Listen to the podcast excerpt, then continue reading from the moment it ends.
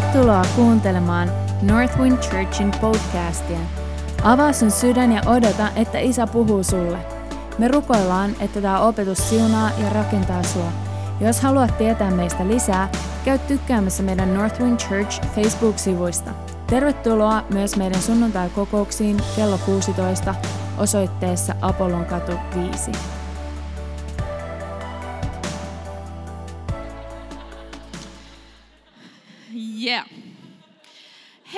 kiitos Northwind Church, että saatiin tulla tänne. Mä oon niin iloinen, että olette meidän ystäviä. Meillä on tällainen YYA-sopimus. Mä oon aikaisemminkin ollut täällä, täällä kertomassa tulisielukoulusta joskus ennen joulua, kun oltiin kiertueella ja hakemassa opiskelijoita tähän kevään kouluun. Ja Herra lähetti meille opiskelijat, me päästiin aloittamaan koulu kolmannen kerran. Ja silloin Jeesus laski mun sydämelle, kun mä olin tässä edessä, niin mä kattelin teitä, niin hän laski tämän sanoman mun sydämelle.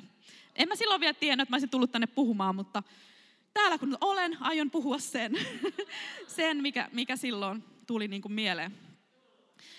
Joo, eli olen Henna Saarinen, olen pastori, tulisielukoulun johtaja, Jumalan lapsi, järvenpääläinen, asun tällä hetkellä asuntolassa Tampereella. Sitten mulla on kakkosasunto, mä oon kahden asunnon loukossa, toinen on Järvenpäässä. Sieltä on just vuokralaiset lähtenyt, niin nyt tällä hetkellä meidän aktion naisosasto majoittuu minun bed and breakfast hotellissa Järvenpäässä, upeissa maisemissa siellä. Ja, ja tota, siinä lyhyesti kuka, kuka mä oon.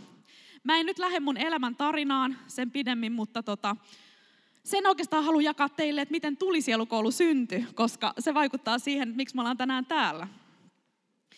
Mä oon ollut pitkään nuorisotyössä Järvenpään Vapiksella ja sitä ennen Jyväskylän vapaaseurakunnassa ja ympäri Suomea.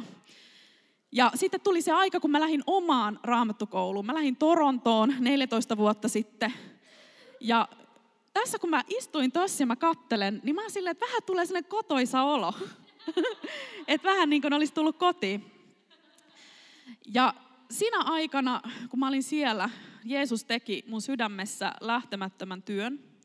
Siellä oli upea pyhähengen läsnäolo, mutta se, joka teki sen työn, niin kuin mitä mun sydämessä syvimmiltään tapahtui, oli se, että mä koin semmoisen rakkauden, jota mä en ollut aikaisemmin kokenut. Mä koin siis isän rakkauden, Jumalan isänä, mutta mä koin myös ihmisten rakkauden, koska niillä ihmisillä oli käsittämätön taito rakastaa, ja se teki muuhun semmoisen vaikutuksen, että se meni, tiettäkö, läpi mun sydämestä. Ja silloin mulla nousi se ajatus mun mieleen, että tällainen koulu täytyisi, täytyisi synnyttää Suomessa. Ei kopio, mutta jotain sellaista, mitä Jeesus haluaa tehdä Suomen kansan keskellä. Ja se oli mun sydämellä kauan, long story short, aloitettiin semmoinen kuin tulisielukonferenssi.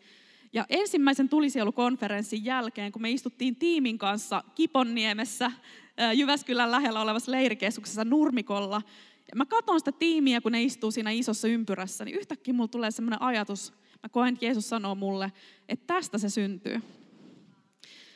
No, välillä on elämässä sellaisia tilanteita, että Herra puhuu jostain, mutta ei ole aika vielä puhua niitä ääneen. Ehkä olet kokenut joskus samaa. Mä olin hiljaa siihen asti, kunnes olin vapaakirkon pastorikoulutuksen ihan loppumetreillä. Ja siellä sitten mä ajattelin, että nyt mä lähestyn mun johtaja. Katsotaan, mitä ne sanoo. Mä räjäytän niille nyt tämmöisen pommin. Oletteko valmiita synnyttämään uuden opetuslapseuskoulun? Ja mä ajattelin, ja tuntukin aluksi siltä, että ei se varmaan lähde tästä nyt näin nopeasti kuin mä ajattelin. Mutta sitten kävi niin, että oli semmoinen avainhenkilö, jonka nimi oli Simo Lintinen. Ja hän kertoi mulle sitten myöhemmin näin, että tiedätkö mitä Henna, mä yleensä nukun hirveän hyvin, paitsi nyt. Kun Herra sanoo minulle öisin, avaa Hennalle se ovi. Minä olen päättänyt ja me ollaan komiteoissa asia käsitelty ja me tultiin antamaan sulle tiedoksi, että saat vapaa lähteä liikkeelle, me siunataan sut. Lähde istuttamaan opetuslapseuskoulua ja tee nolla budjetti. Heippa! Ja näin musta tuli tulisielukoulun johtaja. Ja tässä on mun ensimmäiset kolme tiimiläistä, jotka on sitten ne kolme, jotka on sitoutunut niin kuin pisimmäksi aikaa mukaan tähän tiimiin. Me oltiin ensin Teresa ja Emmin kanssa kolmestaan liikkeellä ja me oltiin, että Herra, lähetä meille mies. Onko joku mies, joka voi tulla opetuslapseuskoulun henkilökuntaan? Ja Herra kuuli. Ja tota, meillä on syntynyt perhe, joka on ollut ihmeellistä mun omassa elämässä. Mä oon siitä todella kiitollinen. Jeesus on tehnyt hyviä asioita, mitä me ollaan saatu nähdä. Mä oon tällä hetkellä elämässäni sitoutunut tähän palvelutyöhön. Ja mä oon siinä niin pitkään, kunnes ilmoitetaan taivaasta jotkut seuraavat suunnitelmat. Eli siinä lyhyesti tämä tarina. Mä haluan sanoa sulle, Veera, kun mulla tuli mieleen tuossa, etten unohda, mutta haluan sanoa tämän julkisesti. Ennen kuin sä kerroit itsestäsi mitään, ja tuossa kun olit ylistyksen loppupuolella ohjaamassa tätä tilannetta eteenpäin, niin mä näin kuvan sellaisesta kultaisesta kissasta. Ja musta tuntuu niin, että Jeesus sanoo susta näin, että, että hän kutsuu sut nostamaan kultaisia kissoja pöydälle. Se tarkoittaa niin semmoisia taivaan valtakunnan kissoja pöydälle. Semmoisia, niin mitkä nousee niin isän sydämeltä. Ja musta tuntuu, että Jeesus näytti, näytti semmoisen jutun, että hän tällä hetkellä opettaa sua tekemään sitä. Ja hän näytti mulle näin, että isän sydän tulee tekemään suhun niin kuin uuden tason vaikutuksen ja sen pohjalta, mitä isä tuntee joitain asioita kohtaan, niin sä tuut viestimään niitä asioita eteenpäin seurakunnassa niin kuin semmoisella tavalla, että, ihmisten sydämet aukeaa, kun sä tuut, niin kuin, ja he pystyvät ottamaan ne vastaan. Ja musta tuntui se, että, että se mitä Jumala sanoi susta oli se, että tässä on rohkea nainen. Tiedättekö, että ei ole helppo olla naisjohtaja seurakunnassa.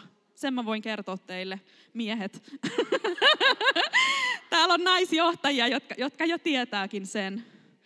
Ja silloin kun, kun mä saan nähdä, että on rohkea nuori naisjohtaja, niin mulla nousee sydämessä semmoinen, että mä aion seistä sun takana. ja mä haluan olla, se on jotain semmoista, mitä mä haluan olla tekemässä Suomessa. Ja sitten se, mitä mulla tuli mieleen teidän seurakunnalle, oli tämmöinen, mä näin kuvan, jossa teidän väleissä istu teinejä. Ja musta tuntuu, että Jeesus on tekemässä sillä alueella uutta teidän seurakunnassa. Te tuutte näkemään ehkä määrällisesti yllättävän paljonkin nopeasti tapahtuvan tällä saralla. Ja se, että ne istu teidän väleissä, se tarkoitti sitä, mitä se puhuu mulle, oli se, että Jeesus nostaa teitä hengelliseen vanhemmuuteen.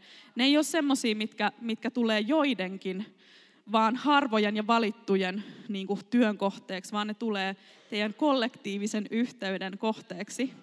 Ja mä haluan todella siunata teitä, kun te lähdette kesällä vetää tuonne Helsinkiin, ja te vedätte sieltä semmoisia teiniporukoita, joiden se johtaja tulee, ja sen johtajan mukana tulee 30 tai 20 tai mitä ikinä.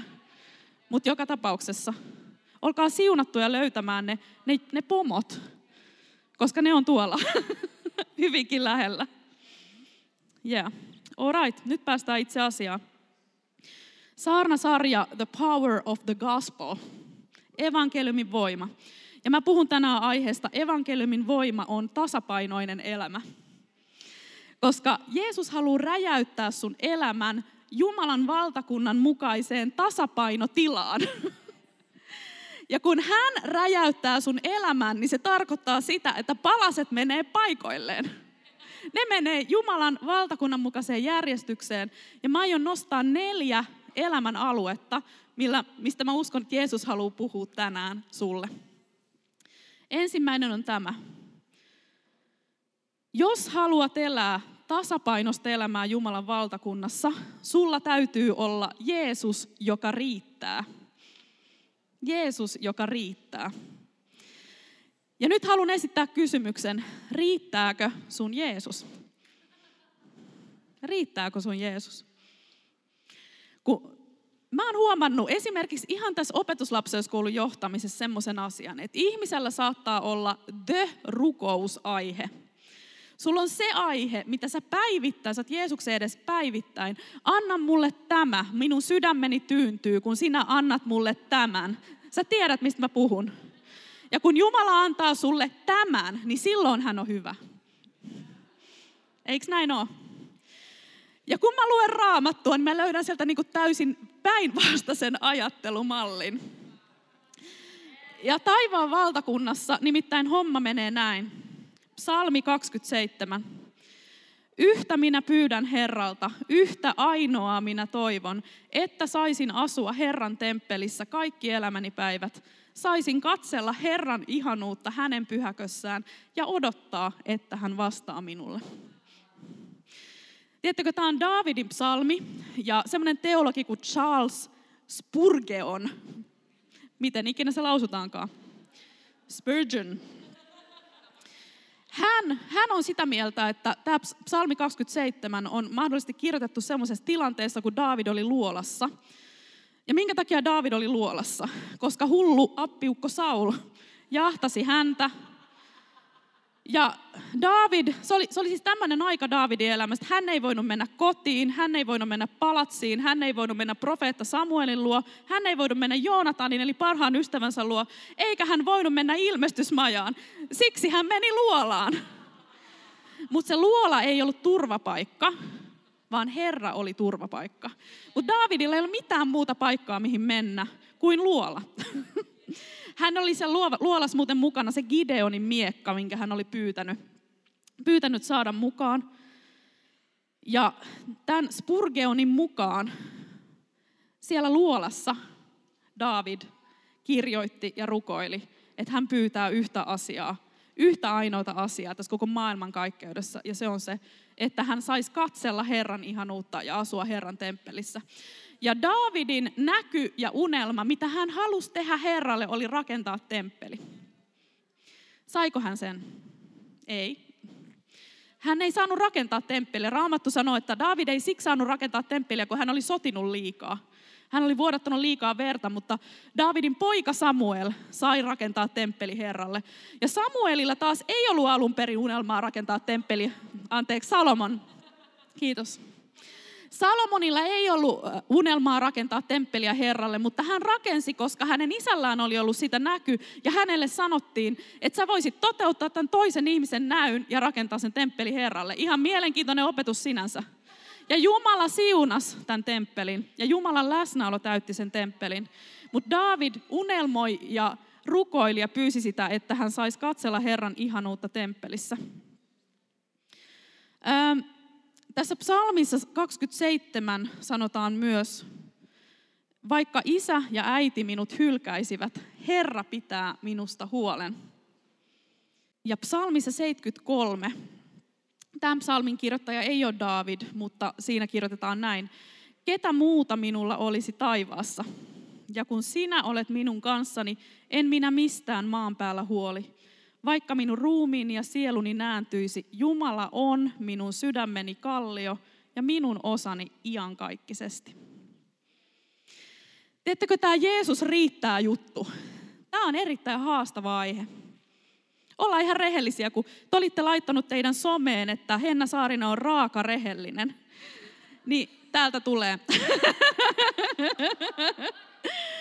Tämä Jeesus riittää on erittäin haastava aihe.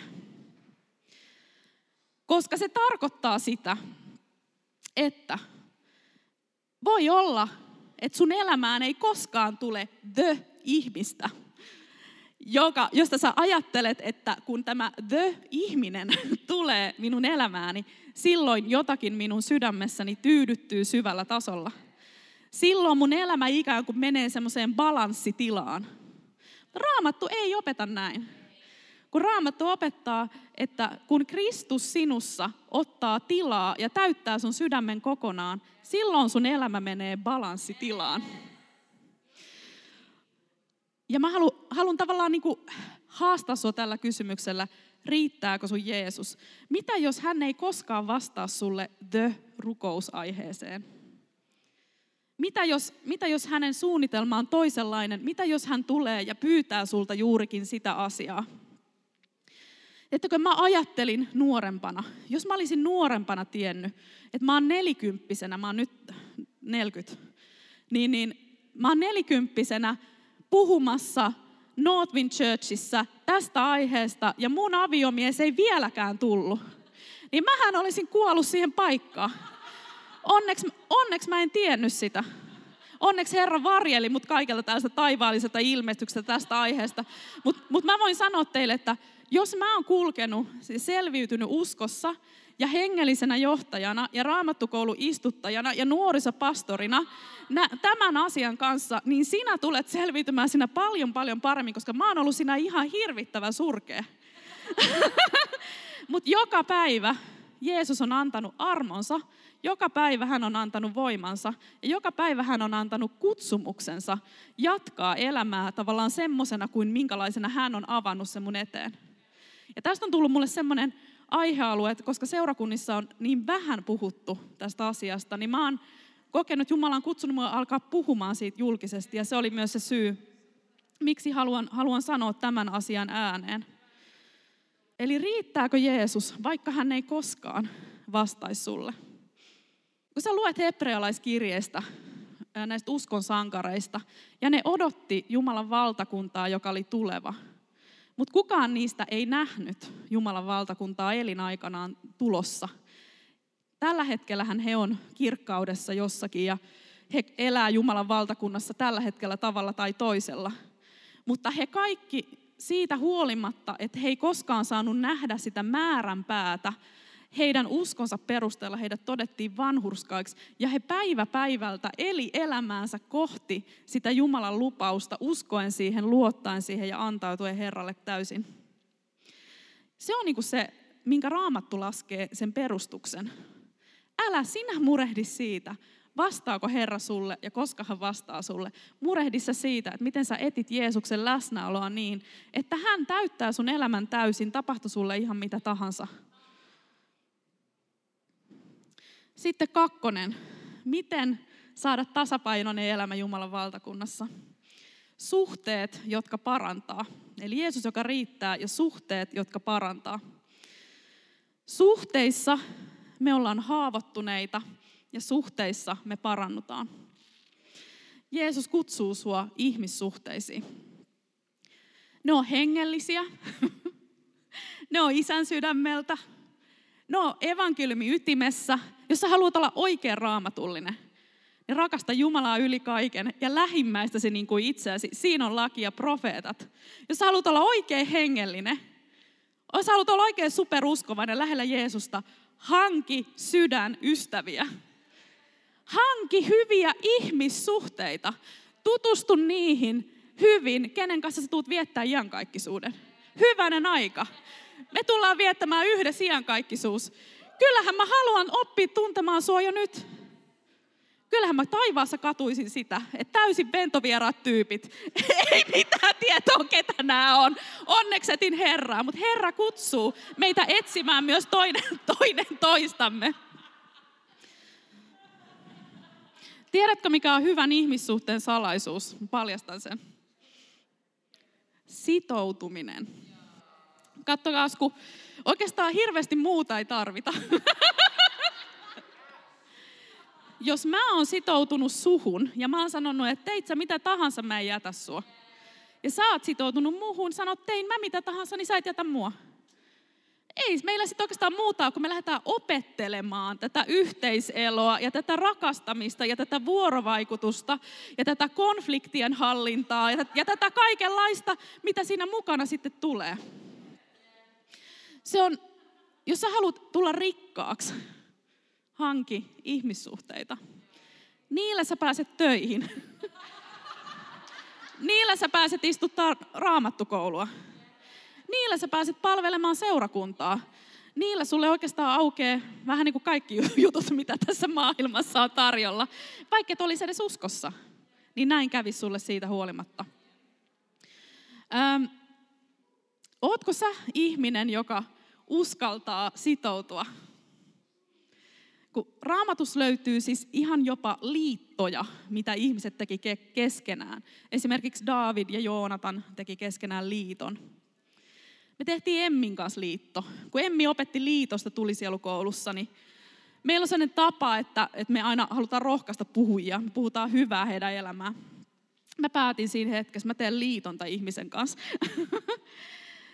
Se on hirveän turvallista, kun mä tiedän, että joku on sitoutunut muhun, eli hän aio jättää mua koskaan. Ja nyt mä en, nyt mä en puhu semmoisista sairaista ihmissuhteista, joista olisi hyväkin päästä vapaaksi. Koska on ole, olemassa myös semmoisia suhteita, missä sun ei pitäisi olla.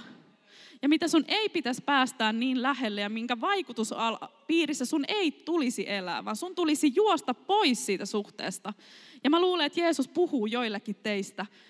On nyt siinä, siinä hengessä, niin kuin, että puhuuko hän sulle jostain tämmöistä jutusta jo, kun mä oon paljon teinien kanssa tehnyt työtä, niin mä voin sanoa, että mä oon nähnyt erittäin paljon sitä, miten jollakin saattaa mennä tosi hyvin seurakunnassa Jeesuksen kanssa.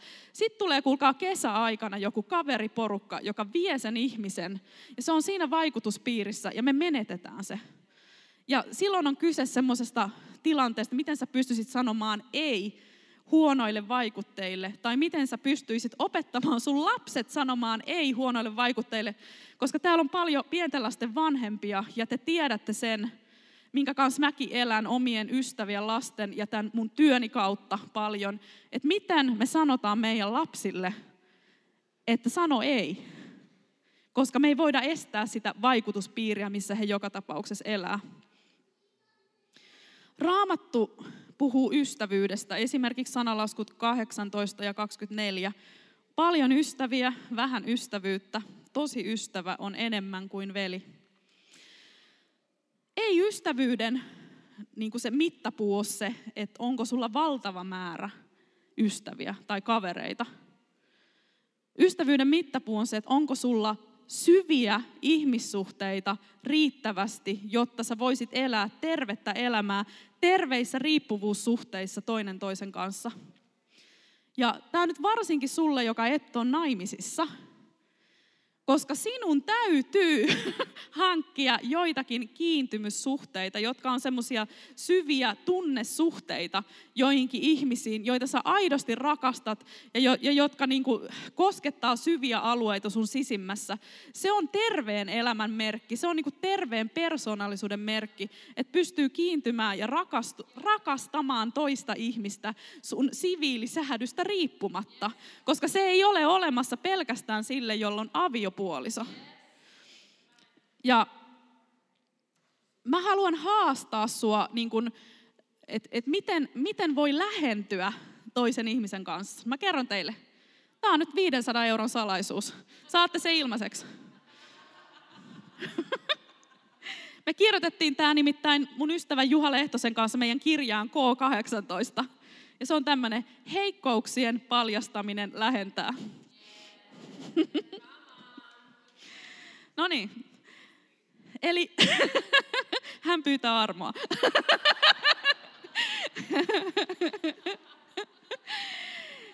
Tiedätkö sä sen tilanteen, kun joku tulee sanomaan sulle näin, että mä en ole koskaan kertonut tätä kenellekään, mutta haluan kertoa tämän sinulle.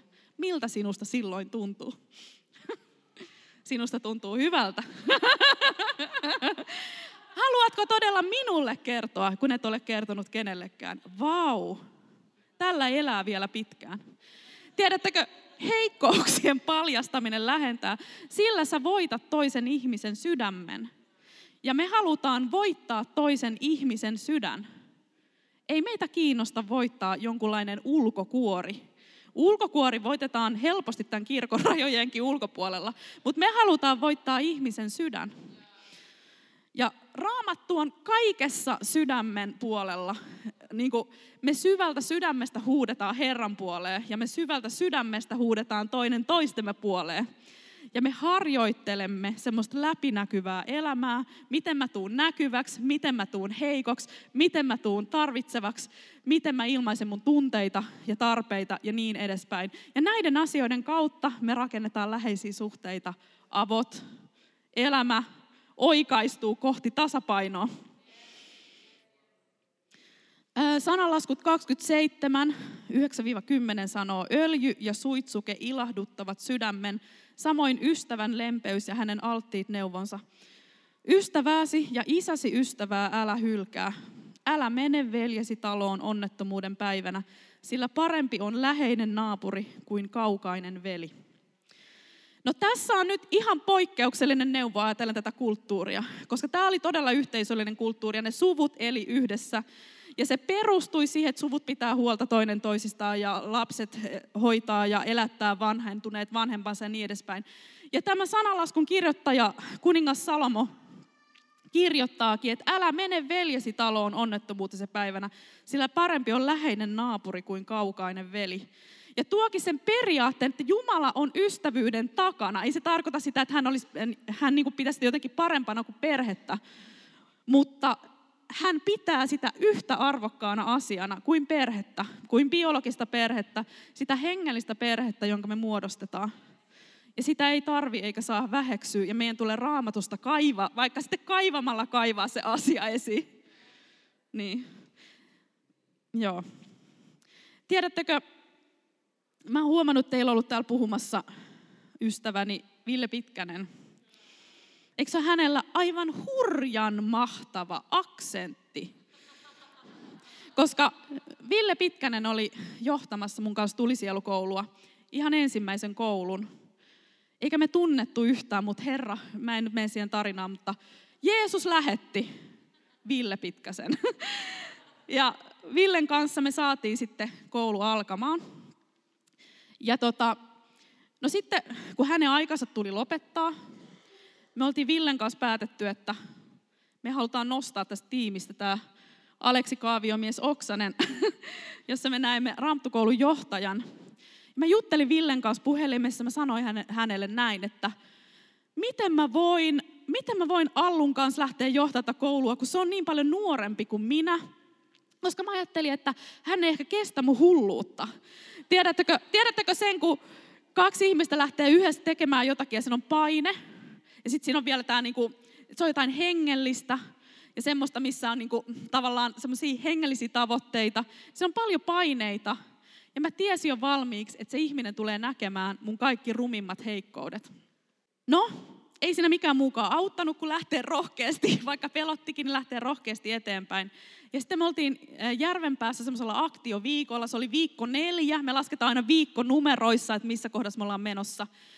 Sitten mä katoin, kun Allu istui siellä, ja mä koin, pyhähenki sanoi mulle näin, kato Henna, Aleksi Oksanen, sinun ystäväsi. Tällaisen lauseen, Aleksi Oksanen, sinun ystäväsi. Ja sitten taas mä kerran sanoin niin kuin Jeesukselle, että jälleenkö sä haluat näyttää mulle, millä perustalla sä haluat, että mun johtajuus on. Että sä haluat jälleen kerran näyttää mulle sen, että tässä on sun ystäväsi.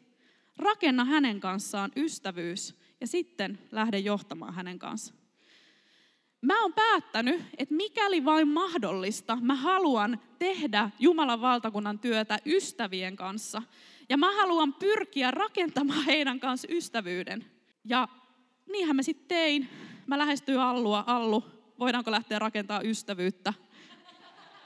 Hän vastasi minulle myöntävästi. Me menimme pizzalle. Kiitos Herralle. Sen jälkeen on kuulkaa ollut ihan erilaista olla johtamassa, kun sä lähet ihmissuhteiden perustalta liikkeelle. Päästään kolmanteen kohtaan. Tasapainoiseen elämään kuuluu mentorointi, joka ohjaa. Mentorointi, joka ohjaa. Eli mentorointi tarkoittaa sitä, että on joku, joka vie sua vähän niin kuin eteenpäin, joku on askeleen edellä ja sä pikkusen niin kuin seuraat häntä.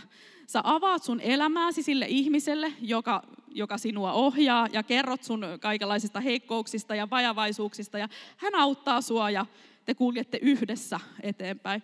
Tämä on raamatullinen tapa johtaa. Kukaan ei käytä siellä mitään muuta metodia. Yritäpä löytää. Jeesus käytti tätä metodia, hänellä oli opetuslapsia. Paavali käytti tätä metodia, hänellä oli opetuslapsia. Mooses käytti tätä metodia. Kaikki käytti tätä samaa metodia. Nimittäin kun me ollaan nyt, kun me kaivettiin raamatusta, kun me haluttiin opettaa johtajuudesta meidän opiskelijoille, niin me tehtiin tämmöiset linjaukset. Me löydetään raamatusta henkensä antava johtajuus, palveleva johtajuus ja mentoroiva johtajuus. Ja mentorointi on, on niin kuin kova juttu. Ja nyt kun me voidaan lukea siis ihan dokumentoituna Paavalin ja Timoteuksen tätä mentorointisuhdetta. Toinen kirje Timoteukselle, jonka Paavali hänelle kirjoitti. Eli kaksi Timoteus, luku kolme, jakeet 10-11. Sinä olet uskollisesti seurannut minun opetustani, elämäntapaani, pyrkimystäni, uskoani, kärsivällisyyttäni, rakkauttani ja kestävyyttäni niissä vainoissa ja kärsimyksissä, joita sain osakseni Antiokiassa, Ikonionissa ja Lystrassa.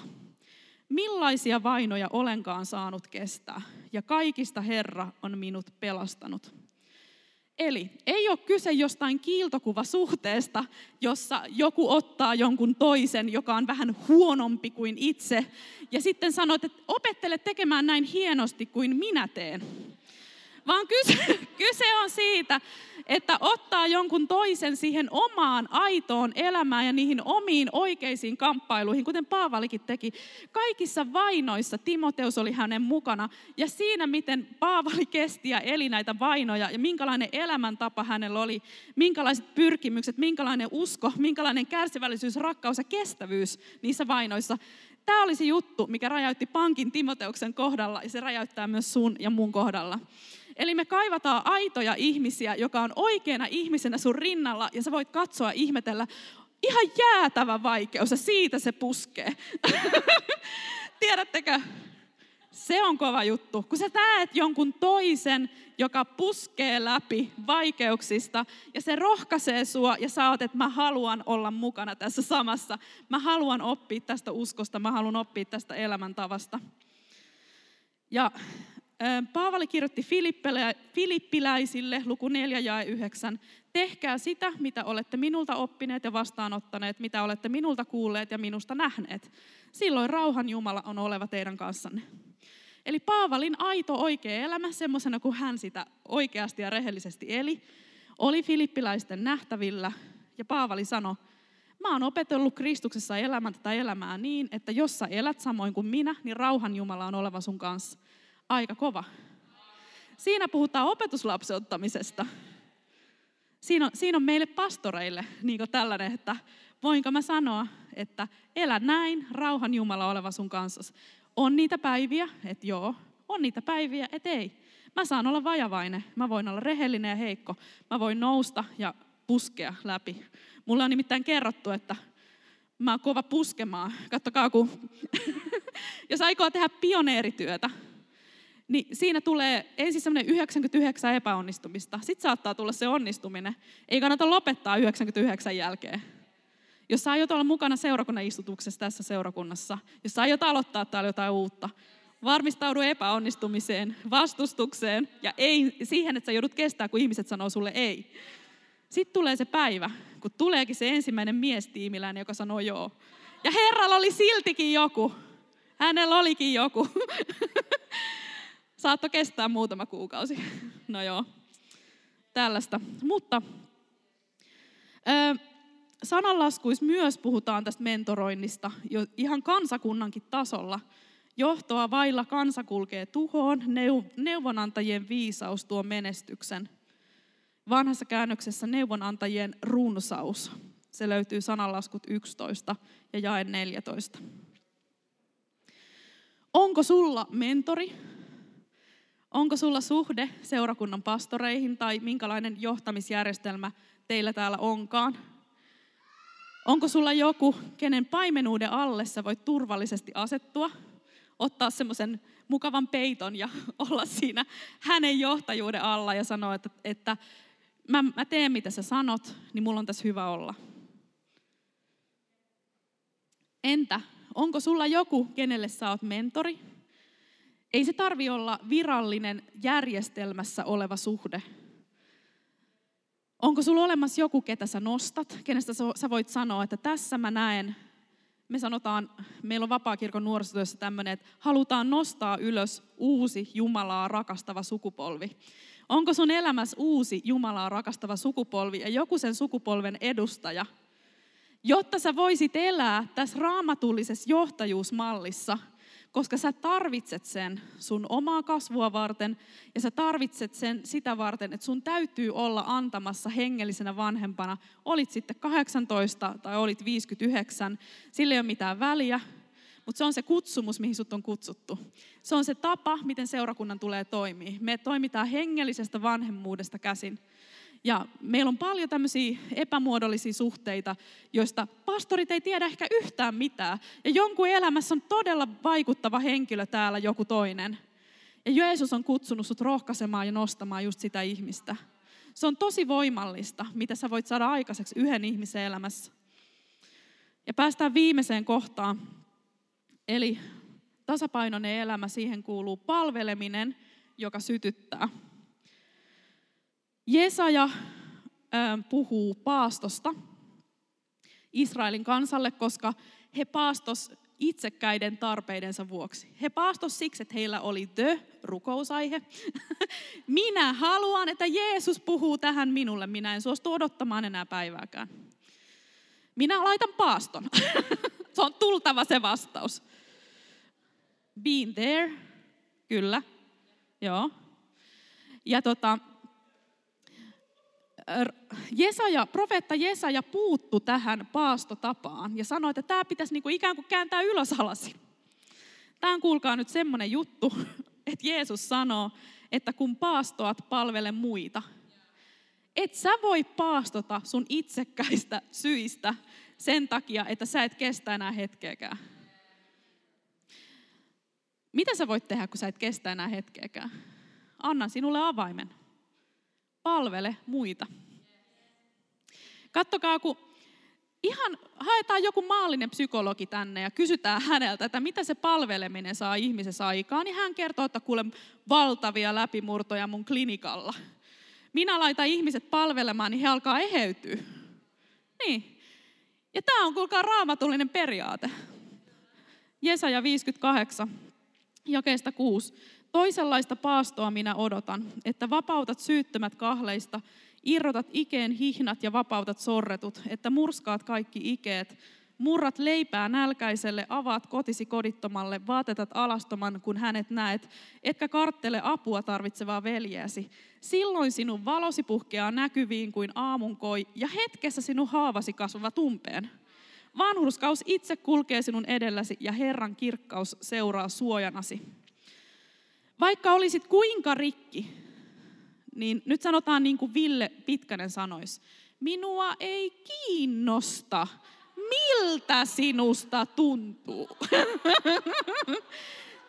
Se on semmoinen päivittäinen hyvä asia sanoa itselle, varsinkin jos on tämmöinen tunneihminen kuin minä. Niin voi sanoa, minua ei kiinnosta, miltä sinusta tuntuu. Me otettiin tämä tulisielukoulus käyttöön, kun välillä oli semmoisia aamuja, että johtajat sanoo, että nyt haravoimaan lehtiä pihalle, nyt lähdetään aktioon, nyt on aikainen herätys ja nyt palvellaan Jeesusta. Ja sitten me johdettiin meidän hengelliset lapset sanomaan, että minua ei kiinnosta, miltä minusta tuntuu. Ja niin me lähettiin ja palveltiin Herraa. Ja kohta alkoi tuntua hyvältä. Kato, kun ihminen on semmoinen kokonaisuus, kun se alkaa toimimaan, niin tunteet tulee perässä. Ei me voida mennä niin päin, että mitä mun tunteet nyt sattuu tänään sanomaan. Niin. Mä eilen, eilen me oltiin puhumassa teineille järvenpäässä. Upeita teinejä nuorten illassa. Jumalan äänen kuuleminen. Ja kun, jos täällä on nyt, olisi nyt 50-15-vuotiasta, niistä 95 prosenttia sanoo, että mä en ole koskaan kuullut Jumalan ääntä. Mutta kun Raamattu sanoo, että Jumala puhuu ja hän on vuodattanut henkensä kaiken lihan ylle, niin me perustetaan meidän elämä aina siihen, mitä Raamattu sanoo, aina siihen. Ja me pyritään kaikella voimalla elämään sen mukaan. Ja kun me ei pysty, me sanotaan, että Herra, mä en pysty, auta, ilmesty sun voimassa, tee jotain Jeesus, apua. Ja hän tekee, hän auttaa. Mä todella rohkaisen sua, jos olet tässä seurakunnassa – lähde mukaan johonkin näistä hienoista palvelutehtävistä. Se räjäyttää sun sisäisen maailman, kun sä lähdet tekemään toiselle hyvää, palvelemaan ja rakastamaan. Tämä oli tämä sana, minkä mä halusin tänään tuoda. Ja haluan, haluaisin, että kysyttäisiin vielä pyhältä hengeltä tässä hetkessä. Haluaako hän puhua jonkun näistä teemoista kautta? Hiljennytään rukoukseen. Kiitetään Jeesus siitä, että, että evankeliumin voima on tasapainoinen elämä ja Isä, sä haluat räjäyttää palaset kohdalleen. Ja Jeesus, kaikissa niissä asioissa, missä me ei olla noudatettu sun tahtoa tai ei olla eletty niin kuin raamattu opettaa tai, tai mitä sun sydämellä on, Isä, me halutaan yhdessä pyytää sulta anteeksi. Ihan ensimmäisenä. Isä, mä kiitän siitä, että kaikki, joka ikisen meidän, kaikki synnit on täysin sovitettu, täysin pyyhitty pois. Meidät on täysin tehty puhtaaksi. Me ollaan täysin syyttömäksi julistettuja. Ja koska me ollaan niin syyttömiä sun edessä, niin isä mä kiitän, että, että siltä pohjalta sä voit Herra tällä hetkellä puhua meidän sydämelle. Onko jotakin, missä sä haluat, että mä lähden kasvamaan? Onko jotakin, mitä sä haluat, että mä rakennan? Minkälaisen rakennuksen mun tulisi rakentaa yhteistyössä sun kanssa? Isä, mä rukoilen, että puhuisit tällä hetkellä, nä- näyttäisit meidän sydämessä, että onko sä Jeesus, joka riittää? Haluatko sä haastaa meitä ihmissuhteisiin, sitoutumiseen tai lähelle päästämiseen? Haluatko viedä meitä mentoroinnin kohteeksi tai mentoroijaksi? Vai isä kutsuksa palvelemaan?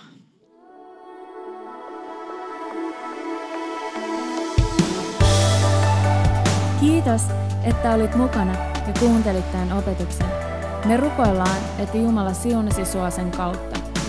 Toivottavasti nähdään myös kasvatusten. Sä olet tosi tervetullut Northwind Churchin sunnuntai-kokouksiin kello 16 osoitteessa Apollon katu 5, tai jos sä haluat, että me otetaan suhun yhteyttä, laita meille sähköpostia osoitteeseen connect at northwindchurch.fi. Siunattua viikkoa!